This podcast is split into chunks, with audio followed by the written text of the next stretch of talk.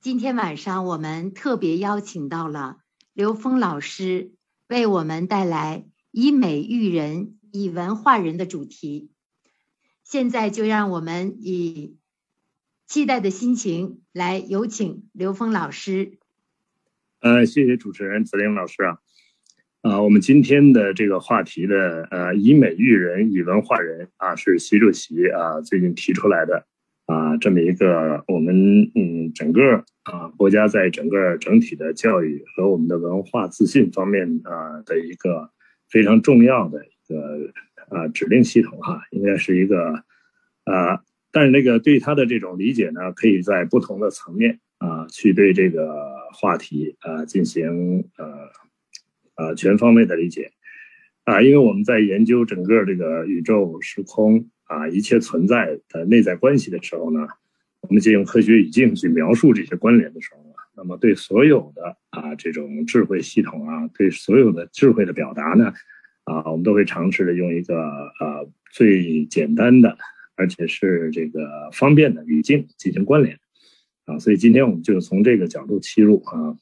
去来试着尝试用这个科学的语境帮助我们去理解以美育人、以文化人啊，它内在的这种内啊深刻内涵和我们中华优秀传统文化之间的一个内在的关联。那第一部分呢，我们讲一下就美的纵横能量解读啊。呃，在第一部分的第一小部分呢，我们讲前道之美，也就是纵向维度产生的美感。啊，其实我们在研究这个整个宇宙空间结构的时候呢，对空间的描述啊，那个选用哈借用啊科学语境中的线性几何空间概念，也就是从零维到 n 维，n 趋于无穷大。那这个表达的方式，对于我们三维人来说啊，一般的建构的三维知识系统，在三维空间啊，我们非常清晰的啊知道一维是啊一维是一条线，二维是面，三维是立体空间。那么这样的立体空间的这种表达呢，啊，其实它非常直观的啊，让我们看到一维这条线怎么打扮都不美，二维这个面可以画一个很美的图画啊，三维是立体的可以画中游，啊，根据这个简单的逻辑，我们就知道，其实每多一维将多出无穷多倍的美感，啊，这就知道在这个整个的纵向生命啊，纵向的宇宙空间里边，美是随着维度的提升啊，它以无穷多的倍数不断的提升啊，拓展。只是我们三维的人啊，能够体验到的这种美啊，是在一个立体空间里的啊。其实，在三维空间，我们也体验到了一些啊超越三维的美。比如说，在立体电影里边啊，我们感受到的美，就除了三维以外，还有一个时间变量的一种感受啊。电影呢是把一个二维啊，一般的电影是把二维啊这个时间，然后二维的平面加上一个时间变量维度。啊，所以我们看电影的时候呢，能够跨时空的去看到啊，它可以切换蒙太奇等等，啊，它等于多加了一维啊，所以看电影比看这个幻灯的感觉要好，啊，因为它那个三维啊第三个维度的动态的关联，啊，这个把时间变成了变量，啊，当我们看立体电影的时候呢，我们身处在我们的整个感受是在一个立体画面系统里面，我们身在其中的感觉，但是它又有电影的蒙太奇的第四维变量来啊来让我们去感受它。那那种美啊，那就更啊，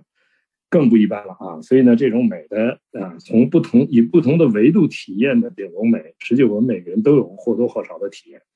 啊。所以啊，真正的美在纵向是由维度的提升而产生。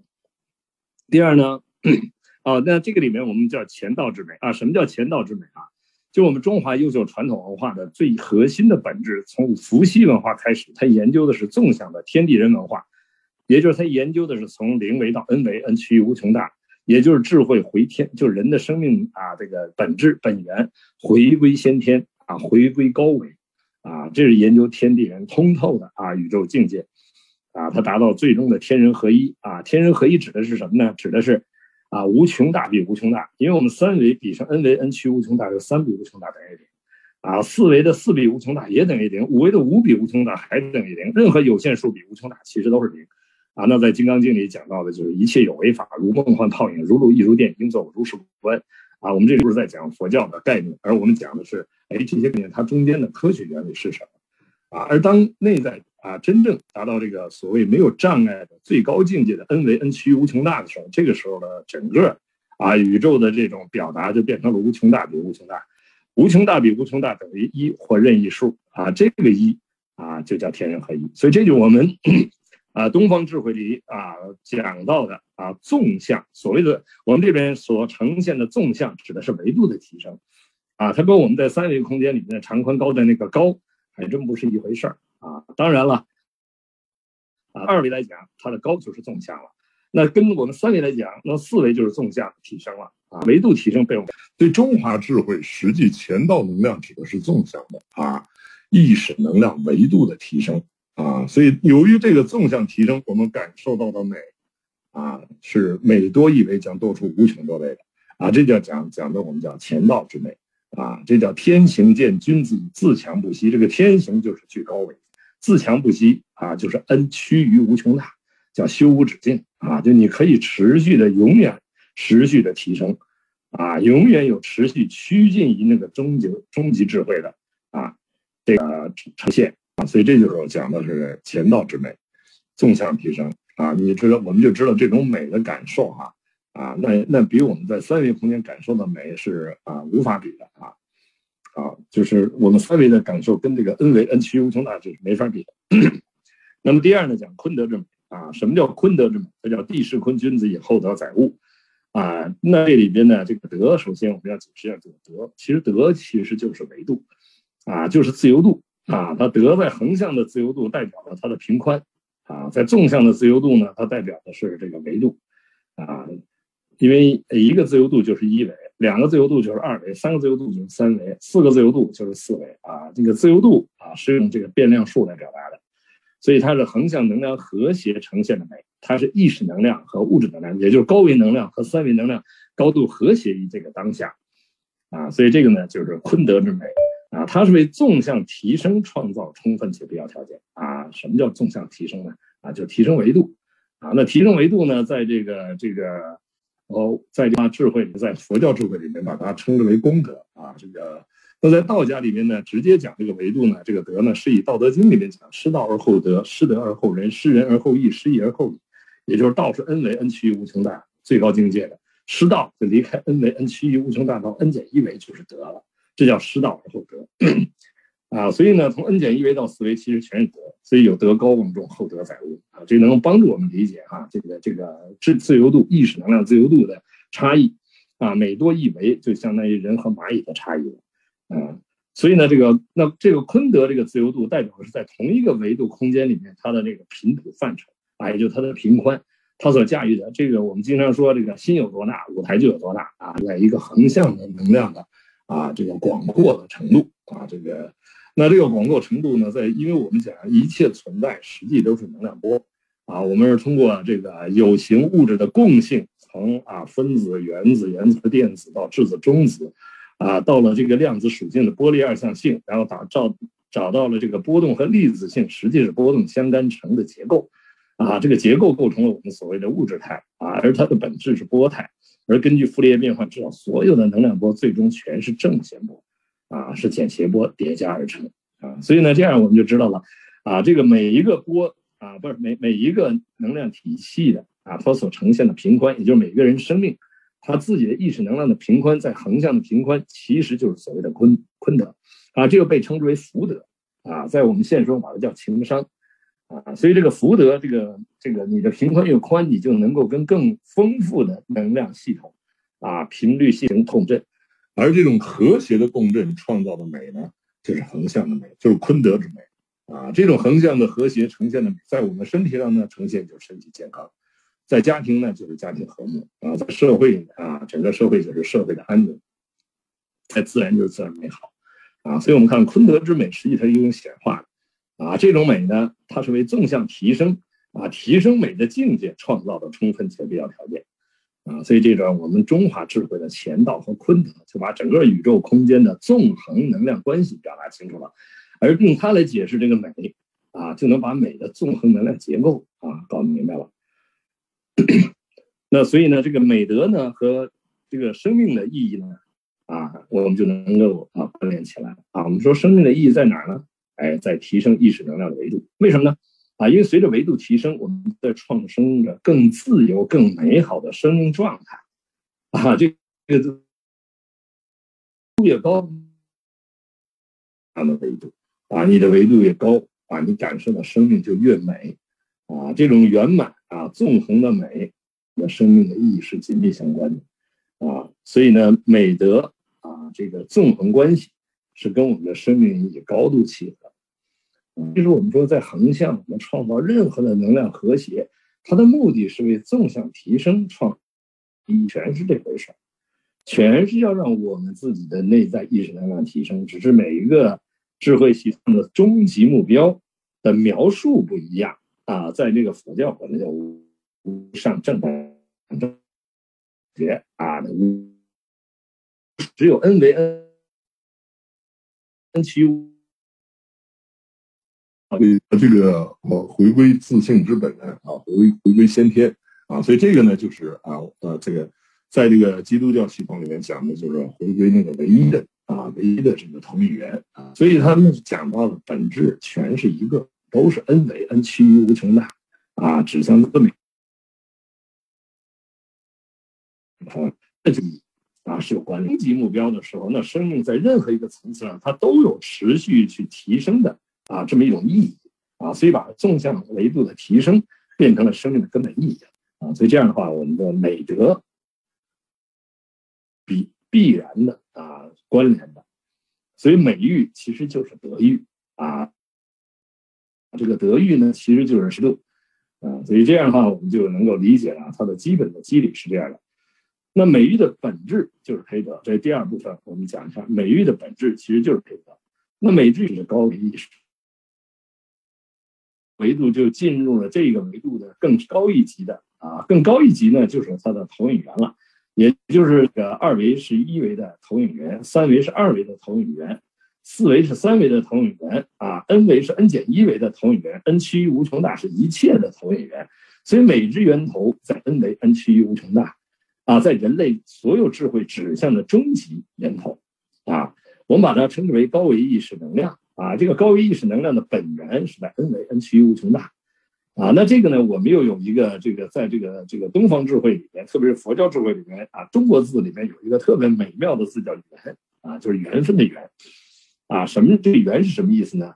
哎，缘是投影原理的关系啊，所以一切啊是缘起。什么叫缘起啊？是因投影原理的关系而发生。因为在三维空间，所有的发生啊，我们三维的人都有一个开始、结束、过去、未来。你只有认为时间是常量。站在这个逻辑上描述的，你的人啊，有过去有未来，刚才一会儿，你在这种认知里面连四维都去不了，更别说高维了啊！当时间是变量的时候，你可以任意到到未来，根本不存在我们在三维空间以为的开始结束啊，过去的概念啊，所谓的生死的概念啊，所以在这个第四维的这个能量啊关系里面，它就变成了我们三维的投影源。三维空间啊，在佛教智慧里面讲，一切都叫缘起，它不讲开始。它因为这个开始已经不是啊，它是一个有限的空啊，开始结束啊。那么既然没有开始，它叫无始间啊。这是所谓无始间开始，那这些东西从哪来的呢？哎，它从投影原理而发生啊，是从投影原理的关系。所以缘起是因投影原理关系而发生。当了解这个东西，我们就很简单了啊。三维是二维的缘起，四维是三维的缘起，n 维是 n 减一维的缘起。无穷大是一缘起，那么啊，把它叫什么呢？缘起性空啊？什么叫性空啊？性是能量结构啊，空是什么呢？是不执于任何显化的啊，自在的那种能量结构啊。自是什么？自是源头啊啊，源头的能量结构啊，这叫性空啊。它的这个能量结它是空性啊，空性什么意思啊？它不是没有，它是万有，但是不止于有。啊，这样东方智慧里面把这个事情啊，用这么简单的逻辑就给我们说清楚，它很科学，只是把呃 n 为 n 起，那头一切的源头其实全是在 n 为 n 趋于无穷大啊，它不管是任何的宗教智慧的人类的各种智慧描述的最高境界全在这啊，讲一下德德的境界啊，首先这个能量的最。在这边再给向大家强调一遍啊，因为重要的事情说三遍，我们现在说第二遍啊。德的境界是什么呢？《道德经》里面有一有一番话特别精彩啊，叫“这个失德而后仁，失仁而什么意思呢？啊，道是恩为恩，其于无穷大，不是一，无时不在，无处不有，啊，但是呢，离最高境界叫失道，啊，失道，然后呢，从什么境界？进入德的境界，啊，所以到 n 减一维就进入德的境界，啊，所以 n 减一维到四维，高望重，厚德载物，啊，它代表就是自由，啊，你的生命能量层次就越高，你驾驭的空间能量场就越大，就像。到了人的这个境界，驾驭蚂蚁的空间能量场，那简直啊，简直是啊，随心所欲啊，就是你怎么着都啊，也就是你驾驭低维啊，那啊是一个非常简单的事情了啊，所以这个就是整个德的境界就是自由度啊，所以我们在医生啊讲为什么讲医德啊，对医生的能量能量维度决定了他能啊解决在他的，但是比他维度高的问题他解决不了啊，所以呢这个医德非常。持续的提升意识能量维度，就是在提升医德，啊，那个知德也是啊。你那个当老师的，你的维度不高，你根本教育不了啊，启发不了比你维度啊高的人的智慧啊。因为智慧它可以通达到 n 美 n 趋无穷大啊。所以呢，德的境界决定了在这个时空里面啊生存的生命状态啊，所谓的自由度。以美正德，第三我们讲一下以美正德育人啊。也就是提升意识能量的维度，也就是你怎么能证明你的这个维度啊？你的你的维度到了哪个境界啊？你的德在哪个境界？哎，就是你你出来的世界有多？第一是你内在有多美，你内在有多美，你就会投影出你所在这个世界有多美啊！这是一个很简单的逻辑。为什么这么讲啊？因为呢，啊，一维是二维的投影，二维是三维的人在更高一维。那你的投影源里面啊的结构。决定了你能够投影怎么办啊？投影源的信息啊，决定了跟现实啊你所显化信息的关系。如果了解到这个生命的这个内外关联的时候，那我们才知道人类的各种智慧实际为什么啊都在指向我们的内在。为什么要指向内在？因为内在是投影源，你外面看到的所有存在，都是你内在投影出来的像。啊，我们的所谓的心啊，所以呢，这空间的一切啊，只要你看到，就不是同源。那同源根本不在你外面能看到、感知到的东西，而是在你内在。所以同源在内在啊，所以高维在内在，高维根本没在外面啊。所以要进入高维，就内观，往里走啊。所以这个呢，就知道了。那你内在有多美，你就会投影出多美啊。所以你对这世界的美的体验啊。实际上是以你内在的啊德的境界，也就是你内在的维度和你内在的宽广啊能量的宽广度决定的。啊，所以呢，这个以美来正德，来育人。啊，因为通过这个在现实中啊看到创生的这种美啊，就能够见啊就能够了解这个人的内在，看到这个世界有多美，就说明我们自己内在有多美。啊，所以这是一个啊非常简单的逻辑。啊，所以真正的美是由我们自己内在创造的。啊，它不是外边包装的。啊，它只是一些浪花啊，稍纵即逝，随着时间的流逝，它这个就不存在了。而内在的美是永恒可以呈现、去创造啊各种各样的美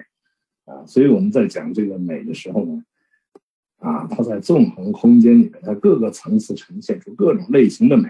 但它的源头去。啊，所以这样的话呢，我们在不断提升我们意识能量维度长，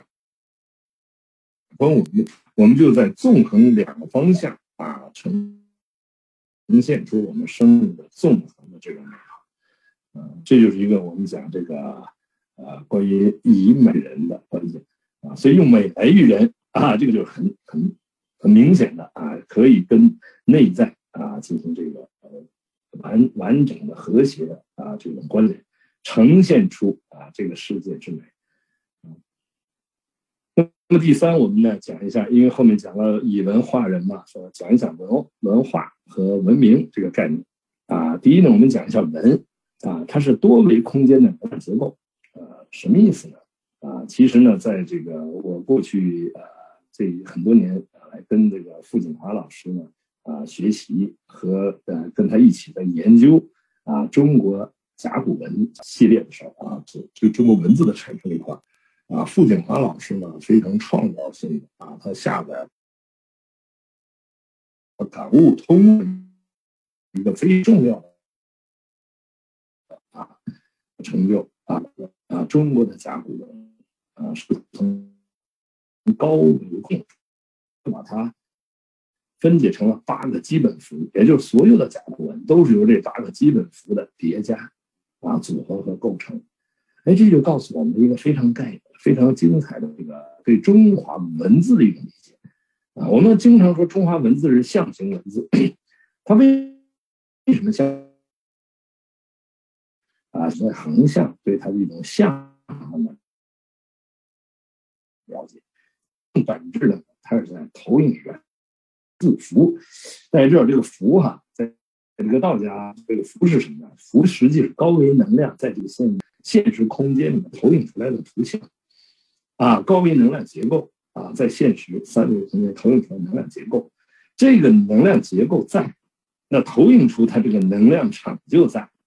啊，所以这个道家的画的符啊，它是带着时空能量，带着高维能量，那这个符的能量到底有多高啊？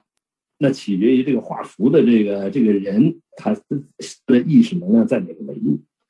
这个又跟什么相应呢？跟书法相应啊。我们讲这个书法背后的这个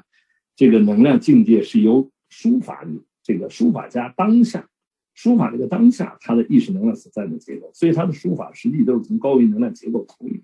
投影出来的啊。所以这样我们才知道哦，原来中国文字的源头结构。那这个高维能量结构。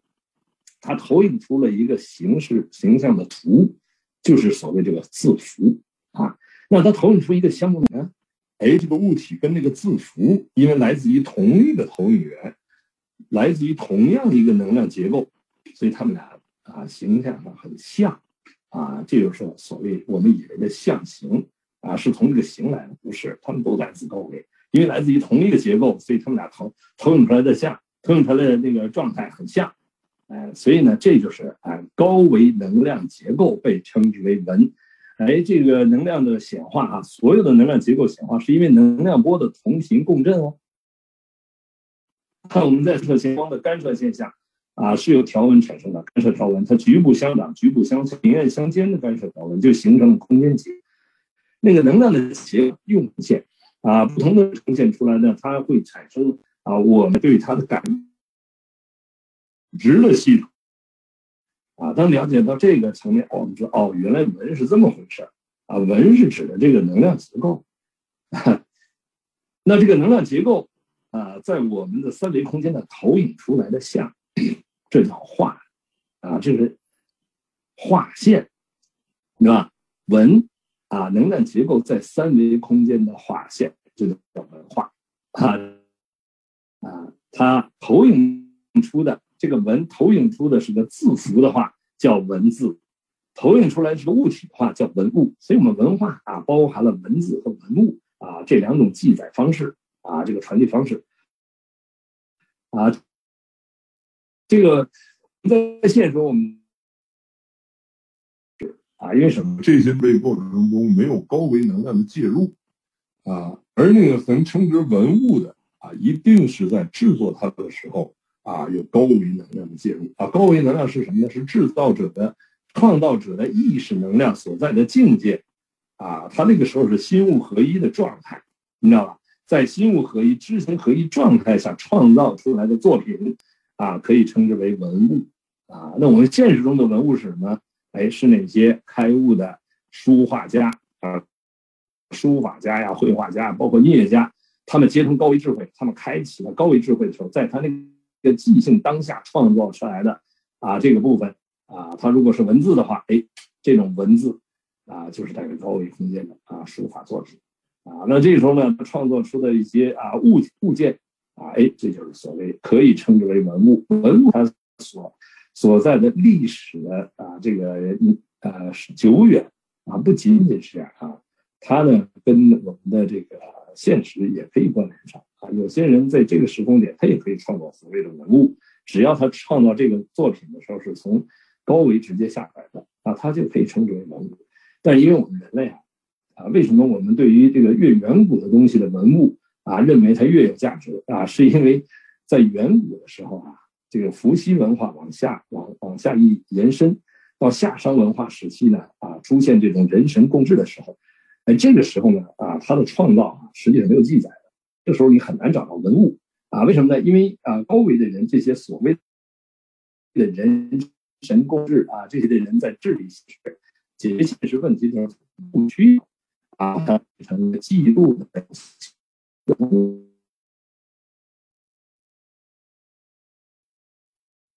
啊，所以啊，那个时候啊。能够啊，这个存在的任何一种啊，都可能是一种，都可以说成是一种文物啊。那因为它的创造是跟高维连接的状态，是高维能量的一种显化啊，所以这个我们讲的文啊，这个文化。那么啊，这也是我们理解为什么在这个我们中华文化这个夏商文明断档啊，就是因为那时候很多东西它不记录啊，它不需要记录啊，它只要是这个。呃，做出来就可以了啊，它它当下啊呈现就可以了，所以那个时候有些啊会出现一些文物在用具上啊，因为它的它的创造都是跟这个这个当下跟它的高维是关联的。那么后来呢，人们才越来越多的啊这个下载了这个啊下载这个高维文字啊甲骨文，然后最后由这个文字啊，当然这个演化过程中还一直没有停止创造。啊，就是很甲骨文到后来的文字系统里面有很多在创作过程之中既借鉴了过去的能量基本结构，同时呢也在不断的创造着啊，所以这些文字它一直到今天的一些文字的创造也是跟那个高维能量是有关联的，所以它从金文呐什么呃隶书啊，最后到楷书里面也有蕴含的这种创造性的东西元素在啊，只是呢我们啊后期的创造里面有很多在前期叠加的这个。这个结果的呈现，就最远古的那些创造，也就是甲骨文系统，那叫中华符文系统，啊，它是这个，啊，它是这个这个直接跟那个更容易直接跟那个空间结构关联，所以文化就是这个空间结构啊，这个在现实空间投影，啊，那文明是什么呢？啊，文明这个明指的其实是维度，是境界。啊，所以我们很多人以为这个文明是在我们的现实中的丰盛的程度、积知识积累的程度。啊，其实那就错了啊！我们积累的数据啊，大数据，你说那是文明吗？啊，其实不是啊，其实真正的文明是境界，啊，是那个能够创造现实啊，那个啊，不断的发明创造那个那个当下形成的是一种文明的，是那个境界，而且创造那个这个发明创造所呈现在内在的那个境界啊，那叫文明啊。所以为什么说我们说大学之道在明明德啊？这个明德是道。是 n 为 n 趋于无穷大。第一个名是动词，它是破除无名。什么是无名呢？无名是因为我们自己的执念，把我们自己障碍在不同维度的啊，那个那个那些认知障碍啊，形成了所谓的无名。因为它障碍了投影源的光嘛，障碍了高维高维智慧之光啊，所以是无名。而明明德就是不断的破除无名，回归那个最究竟德的境界，也就是彻底的明德，其实是道。啊，所以呢，这个文明，哎，指的就是维度啊，就是境界，也就是这个这个文所在的在的境界，也就是能量结构形成的空间维度。啊，这个层次的时候，我们才这个时候我们再去研究啊，这个文文化文明，再去研究以文化人的背后含义到底是什么啊。所以现在我们第四步，我们讲一下以文化人这个概念啊。所谓以文化人，第一呢，我们讲阅文啊，这个。应该理解了，因为什么呢？文明是美维度吗？你的维度越高越美，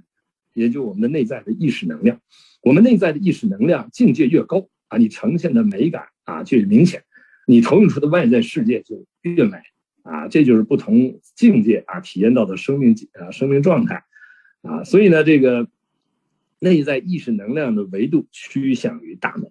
啊，就是我们的内在意识能量随着我们的内在意识能量的这个不断的提升。啊，我们越来越究竟的啊，靠近那个 n 为 n 趋于无穷大，那时候才叫大美，哈，那个大美，这个大是 n 为 n 趋于无穷大，是其大无外，那叫大美，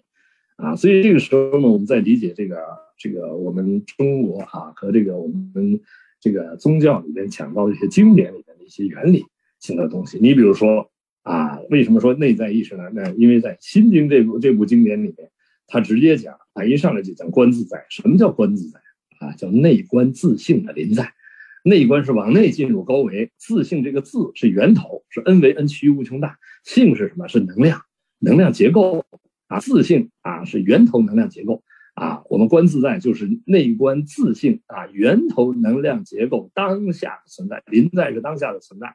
啊。为什么要当下存在？因为刚才一会儿过去未来都是三维的认知啊，只有当下是可以通达高维的啊。逻逻辑上啊，了解到这个层面啊，所以观自。在指着自性的内在，就是往内啊，获得高维的智慧，啊，行深般若波罗蜜多，就不断往更深的内在，也就往更高的维度，啊，往内在越深啊，其实你进入的维度就越高，啊，般若呢，实际指的是什么呢？是 n 维宇宙空间，n 趋于无穷大的宇宙智慧，它既不是知识，又不是智慧，又不是大智慧，又不是大大智慧，啊，它是什么呢？是那个大永远说不完的 n 为 n 趋于无穷大的啊，这个宇宙智慧，它叫般若。啊，波罗蜜叫大比，啊，所以这个这个经文呢，它不是一个迷信的说法，它它是一个非常科学的啊一种表达，只是它用的这个表达的这个语言非常之精炼，啊，我们转化成科学语境帮助我们去理解它的时候，哎，它指的那个啊那个般若波罗蜜指的是 n 为 n 趋于无穷大的宇宙智慧，那是所谓的达到了彼岸，这个时候它叫照见五蕴皆空啊，也就是在那个境界上。它可以从上往下照见所有存在，啊，所有存在的内在的关联、内在的逻辑关系，啊，所有的存在它都包容的，啊，它叫空性，啊，它们不是没有，它是万有，是它能看到所有有的内在规律，啊，内在的这个关联，啊，所以这个时候呢，就是我们知道内在意识能量的维度是趋向大美，在大美的这个境界里边，啊，它可以任意创造美。啊，它可以任意创造，可以创创造纵横的啊，任意的美啊，这就是越文明啊越美。如果我们说文明，人类的文明创造的是战争，创造是杀杀戮，创造的那这就不叫文明，你知道吧？这种文明呢是在一个低级层啊，这种所谓的科学技术发展是在一个低级层面上的一种啊，这个这个能量的一种纠缠啊，这种纠缠实际带来人的纠结和痛苦啊，真正的美是超越啊，超越这些对立的。啊，它是越来越啊趋向一种和谐的啊和谐的存在。第二呢是划线划线与上划，也就回归高维的生命方向。啊，我们讲这个文化，它是划线啊。其实呢，这个在这个八等符里面，跟画这个符啊，这个符画这个符，相当是个箭头哈，是两个斜杠啊，顶部相交啊，顶部相交啊，两两个斜杠顶部相相当于一个箭头啊。这个箭头呢，指向高维的啊，这叫上化啊，这叫上化啊。实际上呢，我们还有一个，你还有一个这个两个这个从进符啊，就两个斜杠啊，在下啊，在下面啊相交的时候，它是一个往下的箭头，它叫下距。实际的下距呢，实际是又可以称之为下化，就往下。所以画线距啊，下距以后，它才能在三维投影不下。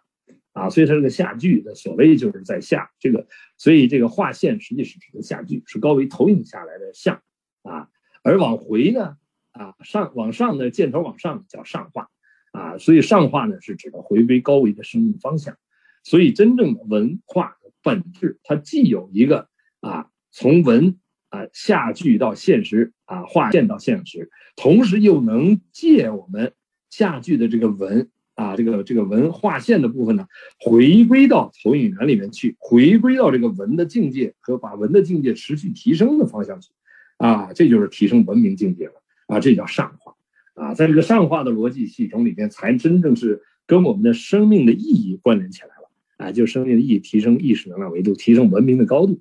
啊，这就是我们讲的在上化。啊，这真正的我们借这个文啊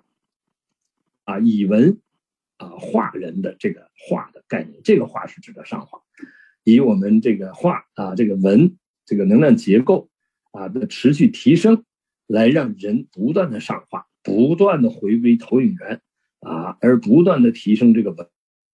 文明啊，让不断的创造更美的存在，而美好和谐美好的存在又为持续提升更美的呢存在创造了充分的必要条件，这就是生命的意义。那这样，我们第三步我们就知道啊，大学之道在明明德，指的是什么呢？就是生命的彻悟，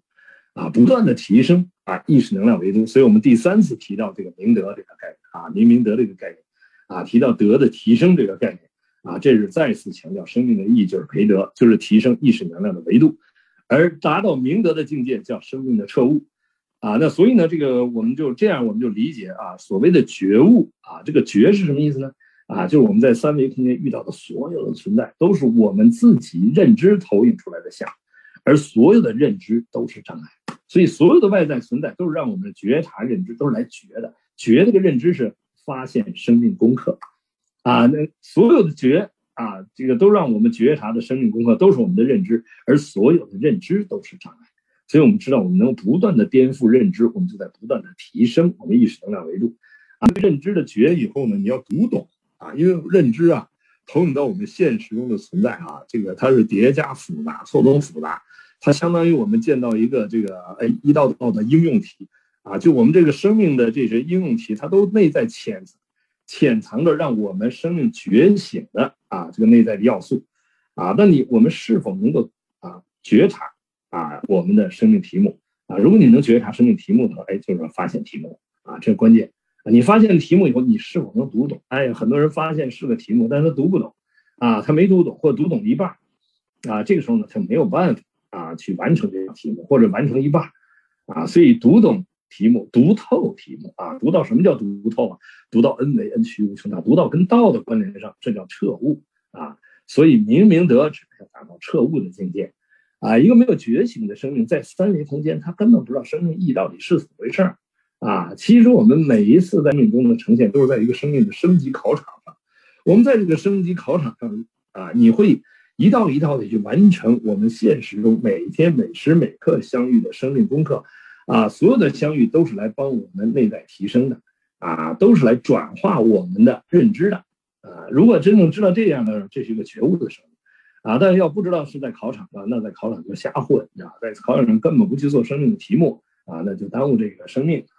所以，当你知道在一个生命考场上的时候呢，我们再去做生命功课的时候呢，那就是发现原来没有一件事儿不是来帮我们觉醒的啊。因为什么呢？因为每件事都是我们自己认知投影的，而认知都是障碍啊。所以，让我们觉察去完成题目，就是颠覆认知的一个障碍，让我们那个当下跟我们的内在高维智慧关联。啊，这就是啊，大学之道在明明德它背后的含义。这也是我们在整个这个中华文化走到儒学系统的时候，他把这个部分叫形而上，啊，就是完成自己的内在生命功课，叫形而上。啊，在三维空间里，这个完成内在功课，创造一个条件，和谐的存在，合理的社会结构，啊，让我们的身体好，让我们的家庭和睦，让我们的社会安宁，让我们自然美好。它不过是给我们创造一个更好的完成生命功课的客观条件。啊，给我们创造这个形而上啊高维实践的这个实验条件，在这个实验条件下，我们能够更好的提升啊。就像当当我当我们把那个考考场环境啊给搞好的时候呢，哎，我们更能够专注于完成我们的生命功课啊。这是我们中华文化里特别重要的部分啊，也就是在形而上啊去觉醒生命啊。但是呢，我们在三维空间迷失的时间久了以后呢，我们把这个生命的意义把它摁到三三维来了。啊，这个意义呢，到随着我们的出生和死亡就没有了啊，所以呢，根本就不知道这个生命意义。它是在每一次生命的投影在这个空间里，都是进入一次呃，都是一次进入考场的机会，都是我们升级的机会。理解了这一点的话呢，那这一生啊就白白的浪费了吧？啊，所以从这个角度啊，我们就能够真正的理解以文化人啊，它代表着什么意思啊？它真的是以我们的内在能量结构的提升。啊，使我们不断的上化，不断的接近我们原本的啊这个这个生命的这个本源，啊，进入人类啊所有智慧指向的一个最高境界，圆满的生命状态。那么在所以呢，在整个这个美育系统里面呢，其实有很多很多的啊。昨昨天我们在这个研修班的课程里面呢，啊，这个子明老师啊就呃给出了很多啊跟美育相关的啊这些现实中的啊项目。我们发现，其实美育无处不在啊！我们可以从任何一个微观啊，在我们的生命、文化、生态方方面面，我们生命的点点滴滴都有美啊，都存在着美育的这种可能性啊。那么，我们要找一个抓手的话呢，我们发现这个美育的前提啊，是内在美啊。我们内在先美了以后，你会投影出现实的美。如果我们在现实，我们内在并不美，我们想呃要把现实包装出一种美的状态啊。反而我们会对现实的显化会挂碍啊，因为你内在并没有真正的美，你只是包装出了一个现实的所谓的美，啊，那个美是没有灵魂的啊，没有那种震撼力，啊，显现不出那种美的那种感染力。真正有感染力的美，是内在内外合一的啊，是内在空间，也就是高维和三维高度合，那是坤德呈现的美，也就是意识能量和物质能量高度和谐于当下啊。所以呢，这里边呢，就是啊，首先呢。我们选择一个叫美育阅读这样的方啊方向啊，这也是这个呃呃我们现在跟那个呃这个教育呃发展基金会啊下面的美育基金会啊进行这个探讨哈，我们共同探讨哦，他们选择是不是我们选择的这个项目啊？这个美育阅读啊是这个基金会啊呃选择的这个项目，他哎我们想这个项目选择太太有智慧了，为什么呢？因为美育阅读。它直接是直指是内在，它是在内在建构起美的能量结构，而这个阅读呢，又牵扯到一个，就是我们阅读什么，啊，阅读什么，它是最有效的，能够在内在建构美的结构的。所以，第一，我们先讲啊，中华文字的渊源，这就刚才我们讲过，我们在这儿再强调一遍啊，它是来自高维能量的结构的表达，啊，也就是我们讲中华符文、中华真文。我们中华文字渊源源自于高维能量结构，而这些能量结构它投影到这个空间里面来，你读它就在跟高维关联。啊，当年傅锦华老师用这个甲骨文啊，中华符文啊，那个跟《道德经》关联的时候，啊，用甲骨文表达《道德经》的时候，发现哇，《道德经》每一个字都通高维，啊，这个每一个字都通高维，就是你念它，你就跟高维能量在关。啊，所以价那个这这种这种文字被称之为真言啊，真是来自于一真法界，来自于 N 为 N 其无穷大那个本真的源头的啊这样的啊系统的能量，哎，我们把它称之为真言。真言呢又被称之为经啊，就人类这个经咒系统，它都来自于真言，每一个字都带着高维能量。所以《道德经》你可以任意断句啊，啊而《道德经》呢啊，你解任何的存在啊，它都是正解。啊，解经济是经济的正解，解政治政治正解，解自然是自然的正解，解这个啊文化是文化正解，等等的解什么都是正解，啊，他所以我们在现实中，我们对《道德经》的理解呢，往往是按照古人啊，按照有些权威人士的解来理解它，都是无多种解之一，啊，那你你真正要解释，真正的正解是解你和你看到的这个世界，你通出来这个世界，那是跟你有关的真正的正解。啊，所以呢，现在我们在理解啊，原来中华文字啊形成的这种中华的啊经文系统里面有如此博大啊跟高维关联的这个内在属性啊，所以这个你读经啊就在跟高维能量同频共振啊，这就是一个啊就所谓的修炼，这是一个非常有效的修炼啊。那所以呢，那个中华符文的内在智慧呢，就每一个字都能连接高维能量。啊，这个通过《道德经》里啊，那个当年跟那个傅景华老师在逐字逐句的去做对话的时候，哎呀，那种感悟啊，那种那种通透啊，对能量的这种这个领悟领悟力啊，非常的强啊，这样一下就把我们的这个视野打开了，马上让我们理解了哦，中华文字中跟高维关联的这种属性啊，这种美妙啊，这也是我们啊中华文字中独有的。啊，一个已经建构起来的完整的系统，所以这个阅读你当下啊，你就可以跟高维智慧关联，你就能够啊呈现出啊这种啊这个美啊，因为内在境界而呈现出这种美感啊，所以呢，这个读经也有读经的不同的方式啊，但是呢，啊所有的这个智慧系统里面都有阅读啊，都有这个诵读这这个环节啊，或者叫唱诵。啊，其实这个环节全是跟高维当下的关联，它是把那个音声法门啊，所谓音声法门，就是这个音发发自高维啊能量啊，以高维能量的这种共振啊，呈现出在三维能量的声音的显化啊，所以它通达高维，被称之为音声法。所以读经的过程，实际就是接通音声法门的过程啊，读啊，所以比如说到《道德经》的时候啊，如果你眼睛。盯着这个文字的时候，你的眼根被射受，啊，你发出的声音呢，让你的耳根被射受，啊，然后你的那个燃香的时候，你的鼻根被射受，啊，然后你下半天发力，你的呃这个触触觉系统啊，就你的身体能量啊，身体能量被射手共振的时候，所以呢，它可以让我们整个眼耳鼻舌身意啊，全息的啊进行我们这个能量的当下这种共振啊，跟高维能量同频产生共振啊，这是一个让我们能够啊瞬间跟我们的内在智慧关联的方法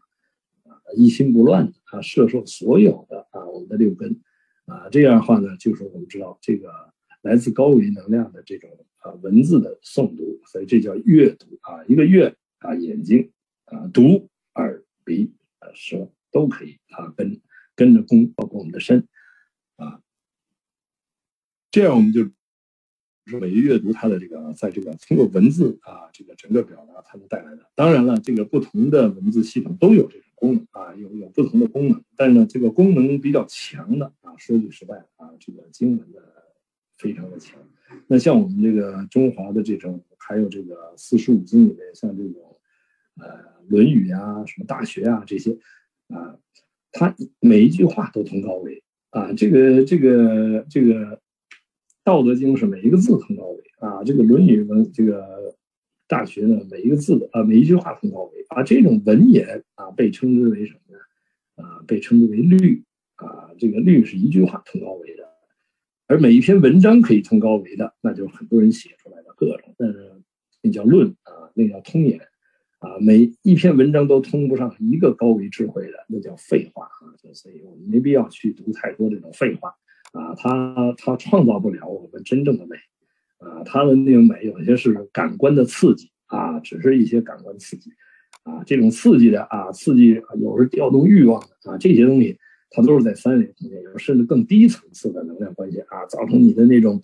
啊惊悚啊啊，造成你的那种恐惧呀，也有这很多这种文章，这种这种这种文字它比较不美，它没有办法啊激活你自己内在高维的美的东西啊。所以这就是我们美育阅读选择啊，它一定是从经历论啊这这种层次来选择最最重要的。然后呢，再看啊人类的在这个论的表达里边的那些啊所谓真传一句话假传万卷书的啊这这么这么一种东西啊这么一些啊从我们现在各种作品里面去悟它里面那个道啊这也是可以。但是有时候啊我们人有限的生命还是要把它放到最有效的。啊，这个 生命关联的这个通道上来啊，那中华符文的内在智慧啊，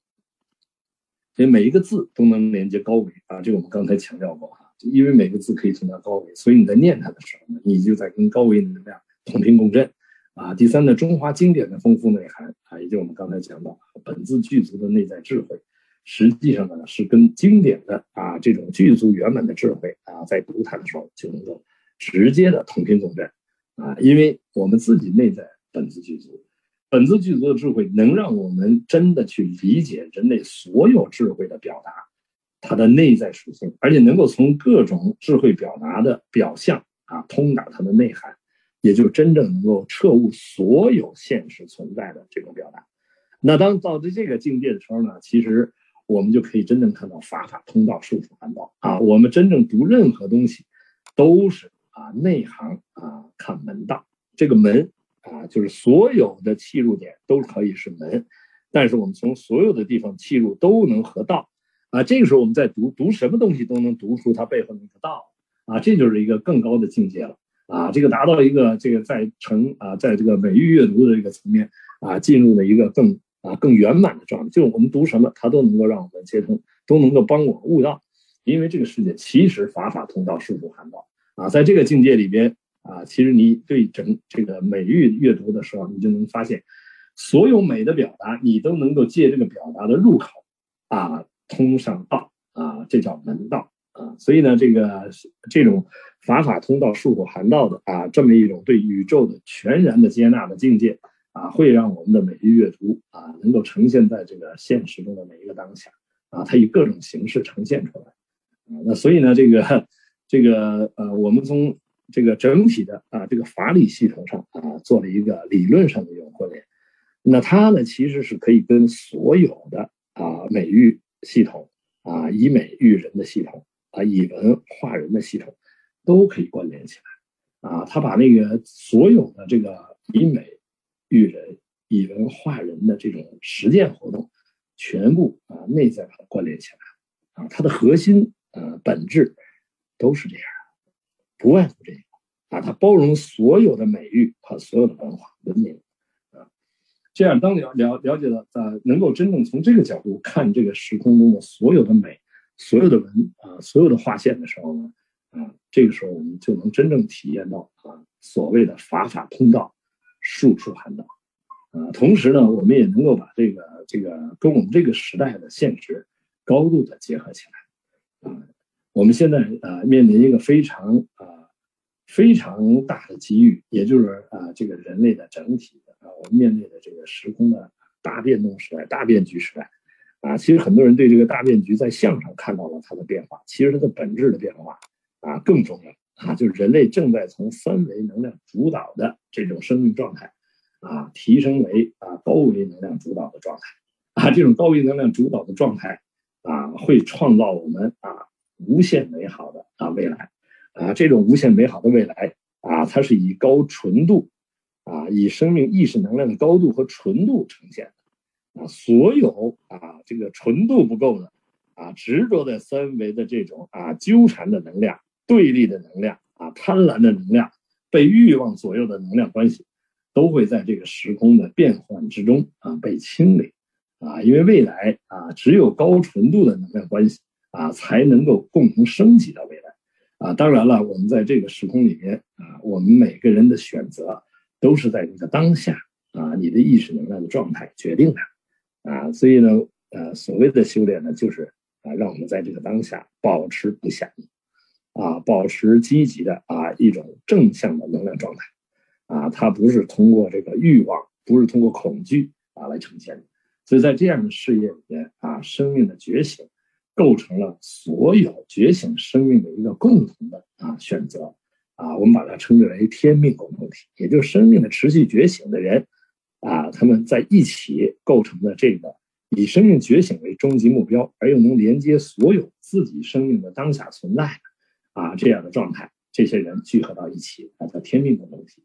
而它又可以连接未来的所有可以存在和有意义存在的事业啊，就可以连接一切事业共同体。这种事业一定是建立在生态、责任、公益这个大原则上的啊。所有满足人的欲望啊，这个这个满足人的这种三维的执着和纠结的啊，以这个啊呃销售贪婪和恐惧的这样建构起来的事业啊，没有未来了啊。这种事业呢，会很快被觉醒的人类抛弃。啊，所以未来的事业一定是以生态责任公益啊这样积极的啊，以建构人类命运共同体，以人与自然的和谐共生为基本原则，这样的事业才有未来啊。所以呢，这个呢，它创造的这种美呢，这种自然和谐的美呢，啊，可以真正的把人类从这个啊所谓的文明晋升的泥沼里边啊解放出来啊，因为文明晋升是人类合伙高效率掠夺我们自己和后代的生存资源。啊，这是一个集体自杀游戏规则，所以未来的游戏规则一定是以付出是生命的第一需要，以全心全意为人民服务啊作为生命的所有事业啊的指向啊，它超越一切啊利益共同体，因为利益关系是三维的能量关系啊，这种利益关系的这种建构会让人很难摆脱出来啊，因为这个利益关系一旦建立起来以后。它变成一个非常重要的啊，非常啊非常牢固的一种三维的格能量结构啊，这种能量结构啊，这个没有好坏，只是这种能量结构它升起来太难了啊。很多人妄想或者幻想建构一个利益共同体，然后把这个利益共同体上升到事业共同体啊，这种实验尝试啊，我们几乎没有看到在现实中有可能成功的啊，即便成功也太难了啊。所以反过来啊，以天命共同体连接事业共同体，超越利益共同体，啊，所以呢，美啊美育阅读啊，这个以文化人，啊，这个一定是从上往下关联的，它才能持续保持啊，持续提升的啊美好的空间啊，从下往上啊，那实际上从某种意义上说啊，你创造的那些所谓的美啊，都是临时的、暂时的，全是浪花啊，所谓的美。啊，从下往上啊，很容易啊啊过时啊，所以我们在创造时尚的时候呢，往往以为我们创造时尚的这种美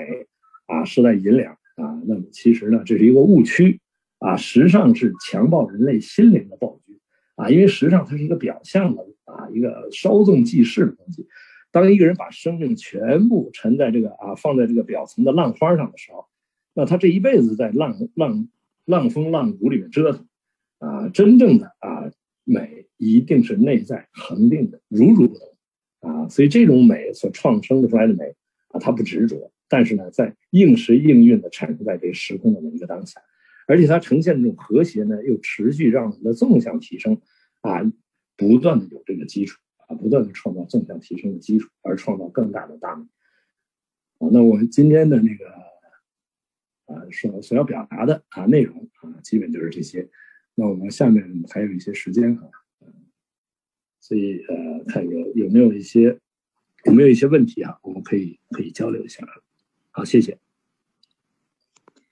非常感恩刘峰老师，紫菱探索美二十将近二十年的时间。今天终于在这个时空点上与美玉结缘了。刘峰老师说到：“你的内在有多美，就会投影出这个世界有多美。而人类所有的智慧都是直指内在，内在它是一个德的培养，你的境界，你的宽广度，所以所有的源头一定是在内在。以美真正能够正德和育人，而真正的美。”是自己内在去创造的。我们没有一件事情不是帮助我们生命去觉醒的，而内在美才能够真正的有力量、有灵魂。而外在美如果只是时尚外在，像浪花一样，浪花一样过去就没了。所以昙花一现的美是没有任何力量的，真的是以美育人。那以文化人呢？我们是越文明就越美，而内在能量的结构提升是进入人类真正的文明圆满的生命状态，而美育阅读恰恰是老师说《道德经》里每一个字都能够直通高维，那种通透、那种能量、那种美妙，想一想都很美妙，而当下可以直接与所有的高维智慧去关联。当我们去唱诵的时候，我们会有音声的法门，直接与高维智慧同频共振，其实就是一个天线直接连上去了。所以呢，真的是每一个当下，当我们真正与这种经典去连接的时候，同频共振的时候，我们当下就是在开启我们的生命智慧，给我们这个世界投影出更美的这种状态。所以。这个美育阅读，呃，非常欢迎大家也共同我们来开启这个以美育人、以文化人这个美丽的之旅，共同让我们更多的生命去觉醒，我们形成一个天命共同体，然后在这个世界上创造更多的美。那现在有几个问题，我们呃请教刘峰老师。都有哪些书籍属于经律和论？请刘峰老师解答。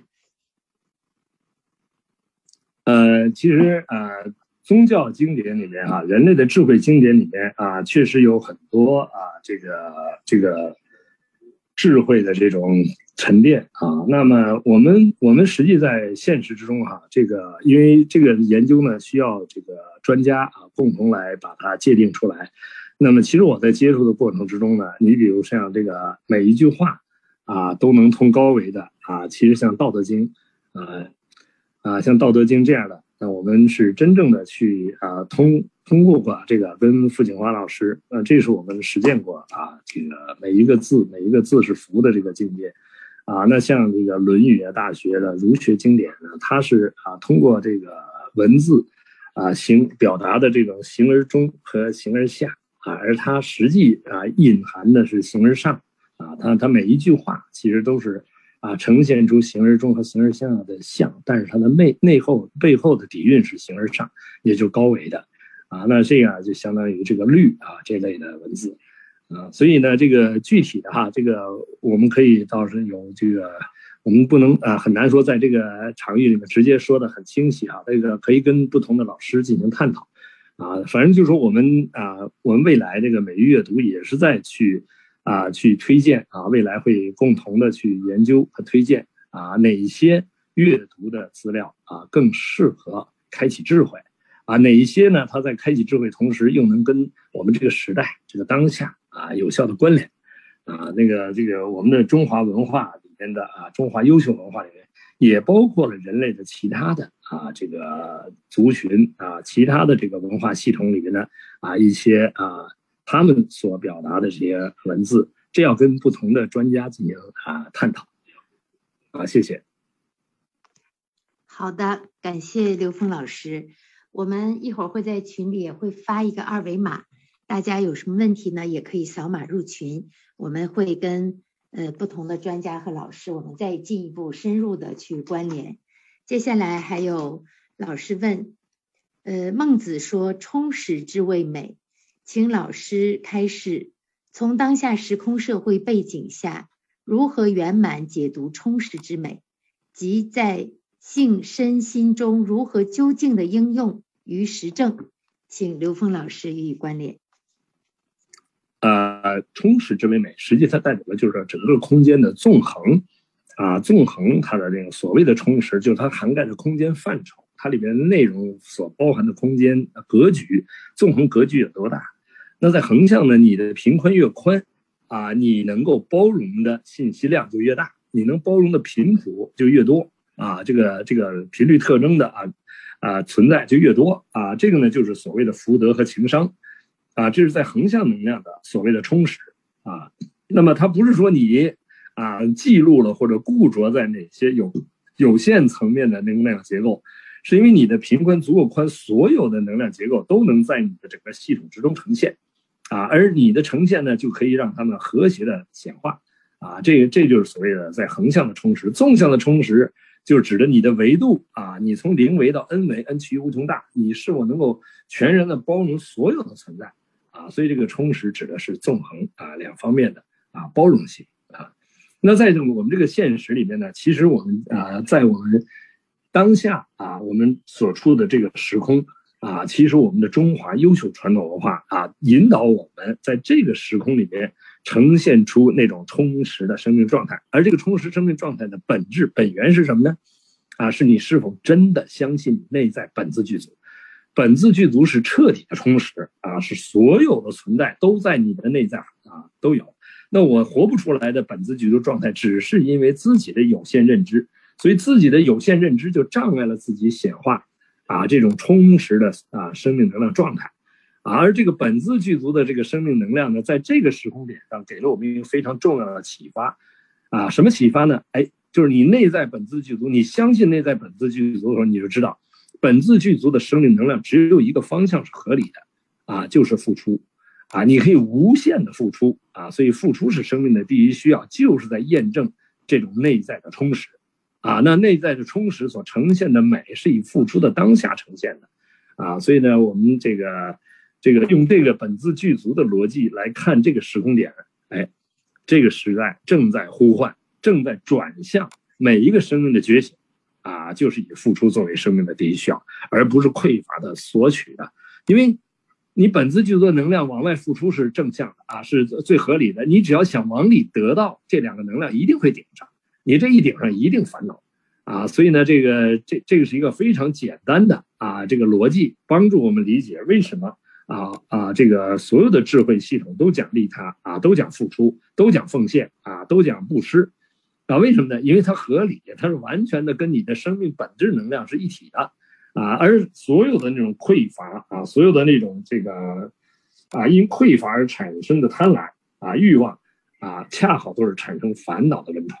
啊，所以这样的话呢，我们就知道这个充实之美在这个时空点上太重要了，啊，我们是否能够转念啊？这个这个时空的能量是因为人以为自私啊是本能。人以为这个自私就可以啊，就是就能够创造所谓自己生命的这种自自在，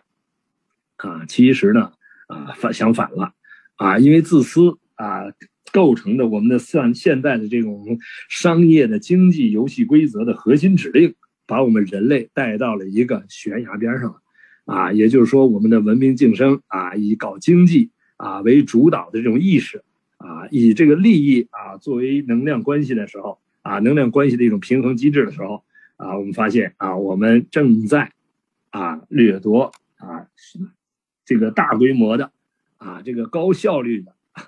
合伙在掠夺我们自己和后代的生存资源。啊，正在集体自杀，啊，所以这个时空点太重要，啊，就是要转过来，把这个核心指令，把这个匮乏的、自私的核心指令转化成啊自在的、啊付出的、啊这个本自具足的这个指令，啊，就像是我经常，我们也都大家也都知道，啊，有一个非常啊非常经典的这个例子啊，就说一群人围着一桌一桌酒菜，手里的筷子一米多长啊，或者勺子一米多长，啊，拼命搂到自己身边都吃不着。啊，饿得瘦骨嶙峋，而且还很很打得很激烈，啊！可是呢，换一换一个啊想法啊，每个人只给对方，啊，只给周围的人，啊，然后自己想要什么只告诉别人就可以了，啊，其乐融融，啊，这就一个是天堂菜，一个是地狱菜，啊，这个天堂地狱就在这一念之间，啊，所以呢，你看一一桌子酒菜没有变，物质条件不用变，啊，这个这个这个这个工具不用变，没变，是吧？人也没有变。就是想法变了啊，所以这个在我们当下，如果能够真正啊去建构起我们自己的内在的智慧的这种啊机制的话，哎，这个世界的变化啊，就在内在一转啊转念之间啊，所以这就是我们说的这个它这个呃充实之美，在我们这个时空啊的一个重要性啊，就每一个生命，你知道你内在充实无比，你内在没有任何。所有的东西都有，你完全都可以通过内求得到，啊，这是我们通过科学已经证啊，就零为这个质点具足宇宙中的所有信息和它们的相互关系。你想零为一个质点都有，你作为一个完整的生命，你内在肯定是本自具足的。你之所以没有本自具足的呈现，只是因为自己的有限认知把自己障碍了。你把那个认知一颠覆，你当下那个障碍就被打通了。打通以后，你先。你你当下就显化出一种自在的生命状态啊，没有那种匮乏的恐惧啊、纠结和对立了。好，谢谢。特别感恩刘峰老师的解读，真的是灵为的这个质点都有，何况我们这个生命真的是我们内在的本自具足，它是一个，就是一个专观念的转变，让我们去吃天堂餐，不要再。把这个自私、这种匮乏的核心指令，就是在一念之间给转为和谐和奉献，将我们付出作为生命的地狱需要，就是内在一转念，整个就是天堂。特别感谢刘凤老师。然后还有一个问题，请问刘老师，如果不断修习内在的美、内在的高维，那么过去的因果是否就不再出现在我们的生命中？因为生命中很多都是因果，是否进入高维就离开了因果？请刘老师解答。呃，其实所有的因果，它是什么呢？它是能量相互作用的一种状态啊，它是作用力与反作用力啊，它作用力、反作用力大小相等，方向相反啊。这个有因必有果，有作用力必有反作用力，所以这个因果本身啊，它是一种自然的规律啊，你有因必有果。啊，所以呢，这个这个，但是你觉醒以后啊，你面对因果的状态是不一样的啊。这个人人们很多人恐惧因果，实际不是这样啊。你恐惧因果没有意义啊，因为什么呢？因果就是一道题啊，你你内在一转化，这道题的解是由内在解的啊。所以因果的这种化解啊，实际上是从你内在解掉的，就是这个事情依然会发生。啊，依然会发生，但是发生的时候，你的那个对它的理解，你会发现，哦，这是我的一道题，这是我提升的机会了，啊，因为这件事情啊，让我自己有了一个新的一个提升，就你对这件事情的感知完全不一样了。但因为我们自己有这种分别意识啊，我们把自己的分别意识强调出来之后，这个分别一定产生因果，啊，所有的这个因果，所有东西都是由我们的分别产生的，啊，因有分别，自然有因果，因为分别就是它的两面。啊，那所以呢，当我们不断的提升啊，我们会从另外一个角度啊看到这个分别，化解这个分别的时候呢，啊，这个时候这个分分别的那个呈现就不是我们在对立的状态下看到的东西了啊，所以这个也是啊，因果呢，它所有的存在其实它不灭因果，啊，但是呢，当它发生的时候，你的状态啊，感受完全不一样啊。换句话说啊，就好像啊，你知道啊，这个事情发生的时候啊，真正了无因果的人啊，任何一件事情啊，或者所谓的啊，所谓的这种啊灾难也好，或者不不如意的事情发生以后，他想的是什么呀？说 哇，这这这笔债我终于还掉了啊！他想到这个，这时候他不但这件事情的发生不给他带来困困惑，不给他带来纠结。反而带来是一种什么呢？轻松和喜悦和释怀，哎，这就是一个很简单的逻辑啊。所以，当你一个人觉醒的时候啊，即使因果面对的时候，他的那种状态，他都是在这个借这个事情而提升啊，借这个事情他自己一下啊放掉了一个很大的这种包袱啊。所以，这个因果的啊，它是我们讲所有的存在啊，其实它不灭因果啊，有因必有果。但是对因果的这个认知啊，对因果的这个态度和自己的那个认知的这种转变，啊，会让我们在因果面前啊，完全啊，不是一种啊恐惧、对立啊、逃避的状态。好，谢谢。哦，刘刘峰老师刚才说，其实我理解的这个因果是不是它有一个二元对立，有好有坏？当我们生命当中呈现好的，我们认为好的果的时候。我们就觉得哎非常好。当我们很比较恐惧这个不好的这个发生，其实没有一件事情它不是帮助我们觉醒的。然后因果它就是一道我们生命当中的一一个生命功课一个题。当我们能够这样去呃看待因果的时候，其实也就没有因果了，因为已经超越因果了，是这样吗？刘芳老师？呃。因为我们没有必要去说没有因果这件事儿，因为只要有存在就有因果啊。因为因果跟这个阴阳的概念是一样的啊，就是分别啊。所以你我们开始执念的时候就有分别了。你只要有分别，就一定就有这个所谓的因果的存在。只是因果，我们总是把这个因和果的这种啊性质、属性、好坏、善恶说得很清晰啊。那个呢，其实你知道吗？你坚持好的时候，一定有一个等当量的坏存在。啊，它俩是对等的，你知道吧？所以呢，这个对这个事情的理解呢，实际上就是说啊，你并不是用这个好坏善恶去评估所有存在的啊，但是所有的存在都是让我们觉醒和超越的啊，因为所有的存在都是认知投影的，而认知所有的认知都是障碍啊。从这个角度去理解啊，我们面对认知的时候是在做我们自己的生命题目啊，但如果我们只是用是非好坏去做这个题目的时候呢？啊，往往你超越不了这个题目，啊，恰好你是通过啊，通过你的认知把它中性的面对的时候，啊，你是相信这些认知的执着会障碍我们的智慧，然后颠覆这些认知的过程，实际是提升过程，啊，那因果是对这个所有认知呈现的一种表达和描述，太棒了，啊，就是一种分别念，因为我们有这个认知的分别念，所以产生了这种。我明白了，谢谢刘峰老师，特别棒。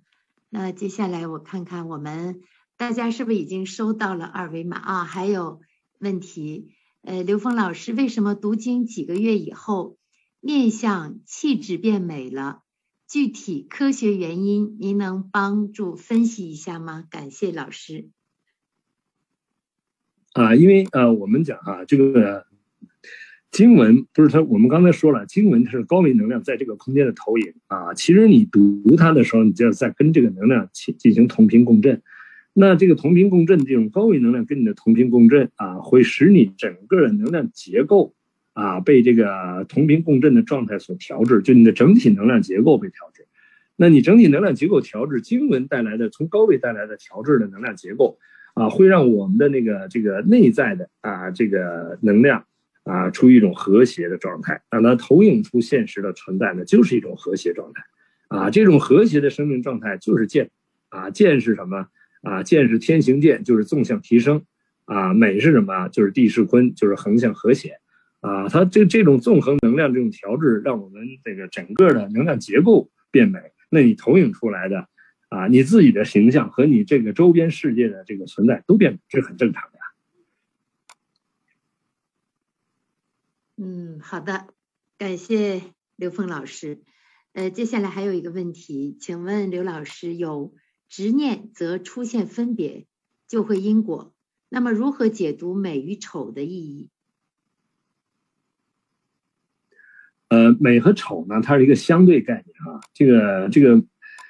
呃，对于和谐来讲呢，啊，它是一种美啊。那么对于这个不和谐来讲呢，就是所谓的丑啊。那和谐也有一种相对性，它和谐的范畴多大啊？它在一个局部，它产生一种和谐，那它在局部啊，它是一种美。但这种局部在更大一个格局里面呢，它跟周围的它不和谐的时候呢，它们综合起来的效果呢，就不是一个美的状态。啊，就就美就不不那么不那么美啊，所以为什么美就是说要完美嘛，往一个完美的方方向去。所以呢，美和不美，也就不完美是相对的啊。所以呢，在《道德经》里讲呢，这个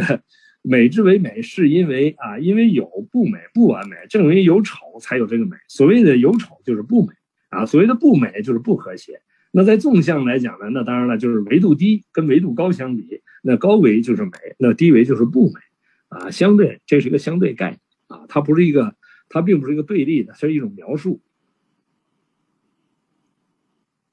哦，就是不和谐跟和谐，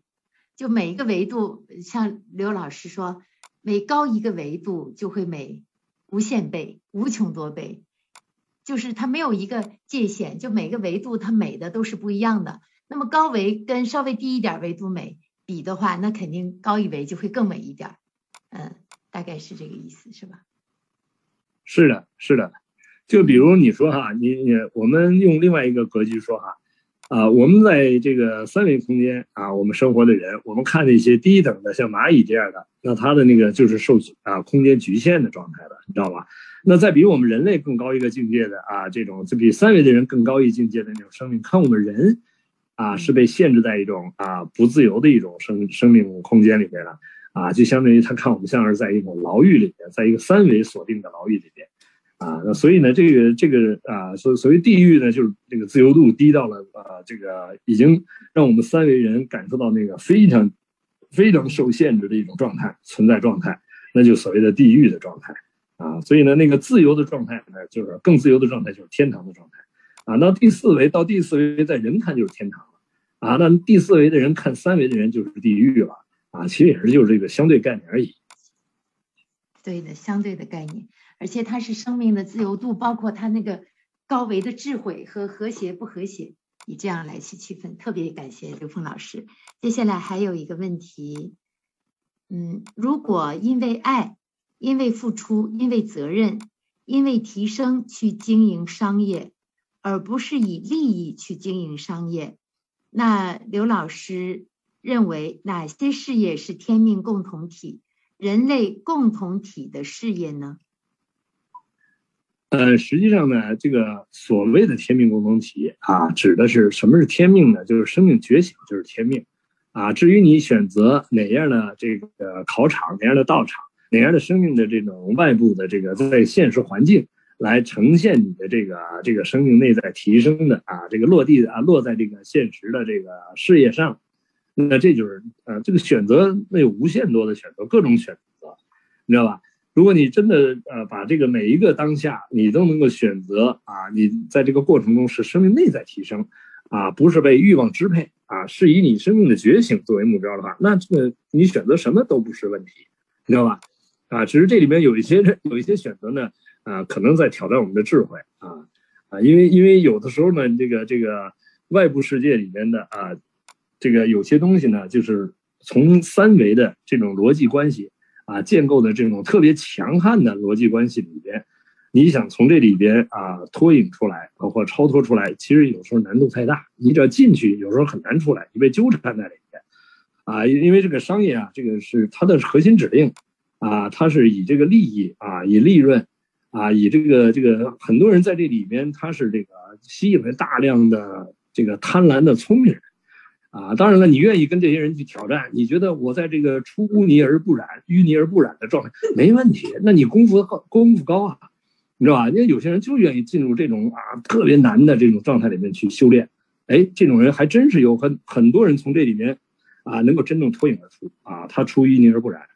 啊。我我这次在大同，我认识一个朋友，好吗？啊，他他呢，他呢跟那些赌博的人在一起哈，做做事儿的时候，他自己坚决不赌。啊，那他他跟那个吸毒的人在一起的时候，他就从来不吸。这种人太牛了，我跟你讲啊，这太不容易了。你说这种人在现实人里面看，他在那些跟这些人为伍的时候，那看他好像是在这个啊这个污泥浊水里面。哎，但这个人他自己啊，他他这两个部分他连沾都不沾，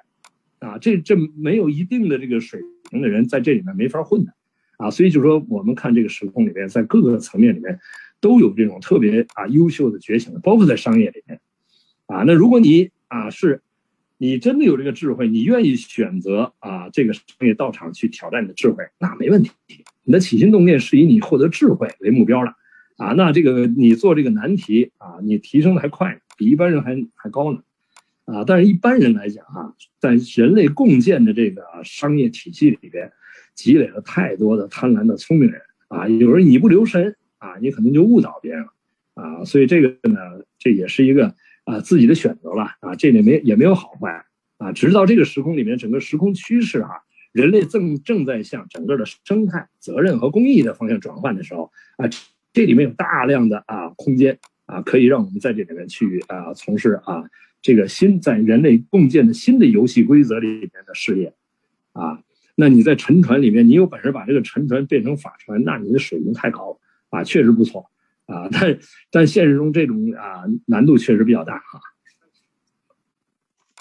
感谢刘峰老师，真的跟贪婪的聪明人在一起，那确实这个题我觉得特别的难。其实把生命觉醒作为我们这个终极目标的时候，就是我们的天命共同体。然后，其实当我们刚刚开始呃修行的时候，或者是自己到底能不能去。去承担起这种特别难的题，其实还是如果大家能够在更更智慧的生命当中，然后我们形成一个天堂的这个天堂餐这样的环境下，我觉得我个人认为觉醒的可能能更快一点吧。然后还有问题，静定到一定程度，为何还会发怒？傲慢心如何克服？请刘峰老师管理。呃，静定只是高维实验条件，啊，你你创造一个高维实验条件，在那个时候，在那个静定的当下，啊，你是所谓的静定，但是在现实的状态中，你是否持续的能够做自己的题目？因为这这些发怒都是自己的题目现前了，啊，一个事件出现了，你才发怒。你在这个当下，你是否因你的静定能觉察这个题目？啊，其实发怒也没什么问题啊，就是你发怒，你你。一个人发怒的时候呢，其实他最容易就是他的情绪被情绪控制的时候，其实他这个时候他的那个静啊，就五个静里面的第第二个静啊，就平静的静啊就被打破了。这个平静的静打破以后，你马上就从高维的状态转化成一个三维的能量纠缠的状态。这这种能量纠缠状态当下会形成一种这个能量的一种就是偏性能量的强化。这个偏性能量的这种强化被称之为造业，你知道吧？当你偏能量强化造业，就等于你你赔本了，你知道？你本来你静定修的不错了，你但你这个时候，但如果你这个时候呢，你能够迅速觉察啊，有的人发怒以后哈，可能呃过个两天以后哈，哎，他能觉察了，觉得哎这个发怒让他自己啊这个能量呢啊这个受受到一个就是能量的整个结构受到影响啊，这时候他就想哎马上止怒啊止住这个这叫止损啊，能够止跌。啊，如果你要持续在这个发怒的状态的时候，啊，你就持续在掉，你的能量在往下掉，啊，那如果你开始止损的时候，哎，啊，你两天你就止损了，可以，你转化了，这时候你就开始做自己题目了，啊，所以呢，这个这个，可能你的功夫高一点呢，你可能这个一怒，你在两个小时之内你就止损了，你就觉醒了，啊，你就突然觉得哦，这是自己的题目，啊，那也许你两分钟就止，还有呢，你这个那个发怒的这个那个意识刚一起来，你马上就觉察了。啊，你马上就能止损，啊，那就你根本就不可能损了。你那个当时你就知道，哎，我为什么会对这件事儿啊产生这个怒气啊？一定是自己的认知啊，一定是自己的一种能量结构的呈现啊。你迅速抓住这个题目就可以做题了。所以发怒呢是啊，就说功夫到哪个境界啊？就是真正功夫到一定境界的时候呢，啊，他的觉啊会非常的敏敏感啊，他的觉察特别敏感。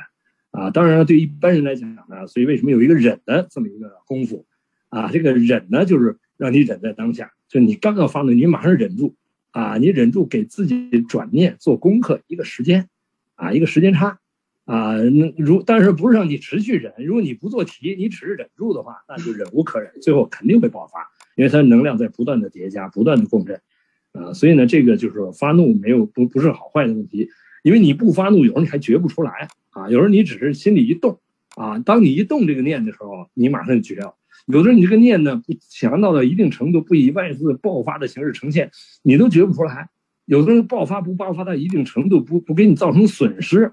你都觉不出来。啊，有时候你发怒都快要命的时候，你才觉出来啊。所以这个人呢，就是很多人经常发怒，结果他自己的身体得病，知道吧？病这个病到有的人都都要快死的时候才明白，是因为自己这个这这个从来不在这个方面啊做自己题目，而积累这个题目，积累到最后。啊，你面临要不要下课的问题了啊，所以这个实际在这个因人而异了啊，这个功夫不一样啊，谢谢，感谢刘峰老师。这个发怒其实我们要忍忍，其实让停下来去转念，如果真的不转的话，那忍无可忍，最后真的是出现了内伤啊，这就要下课了，这个特别恐怖。所以发怒不见得是坏事儿。他真的是不怕念起，只怕觉迟。觉完之后马上转。那接下来我们还有两分钟的时间，我就问最后一个问题：刘老师，冥想也是高维能量链接，如果经常冥想也能变美吗？跟读经比，冥想会来的更快些吗？呃，因人而异，你知道吧？这个冥想也好，读经也好，站桩也好，瑜伽也好，都是高维时间。啊，每一个人他适应的方式不一定一样啊，那个而且在不同的阶段，啊，不同的方法对他的效果是不一样啊，所以你自己啊，这叫如人饮水，冷暖自知啊。谢谢，感谢刘峰老师，呃，今天关于美的话题的分享，让我们再一次能深深的体验到美是真可以育人的，以美育人，以文化人。那我们群里呃小鹅通里应该会有二维码。那也有请大家呢扫二维码，我们可以进群，我们会有更多的机会跟呃美育专家们大家共同一起来继续持续的去研究美、探讨美、分享美。那我们今天的时间呢就到这里，然后再次感恩刘峰老师以及我们所有的老师们，在这个宝贵的时空点，我们相聚在一起，共同来探讨。这个如此美妙的高维智慧下的真正的自然大美，让我们每一个人在这种能量时空点里，让我们都能够直升高维，开启我们的生命智慧，以美的觉醒来走向真正的生命觉醒，实现我们的天命共同体。好的，再次感恩大家，然后大家可以扫码进群，我们继续开始美丽的相约。那我们今天晚上的分享就到这里，感恩大家。好，谢谢大家。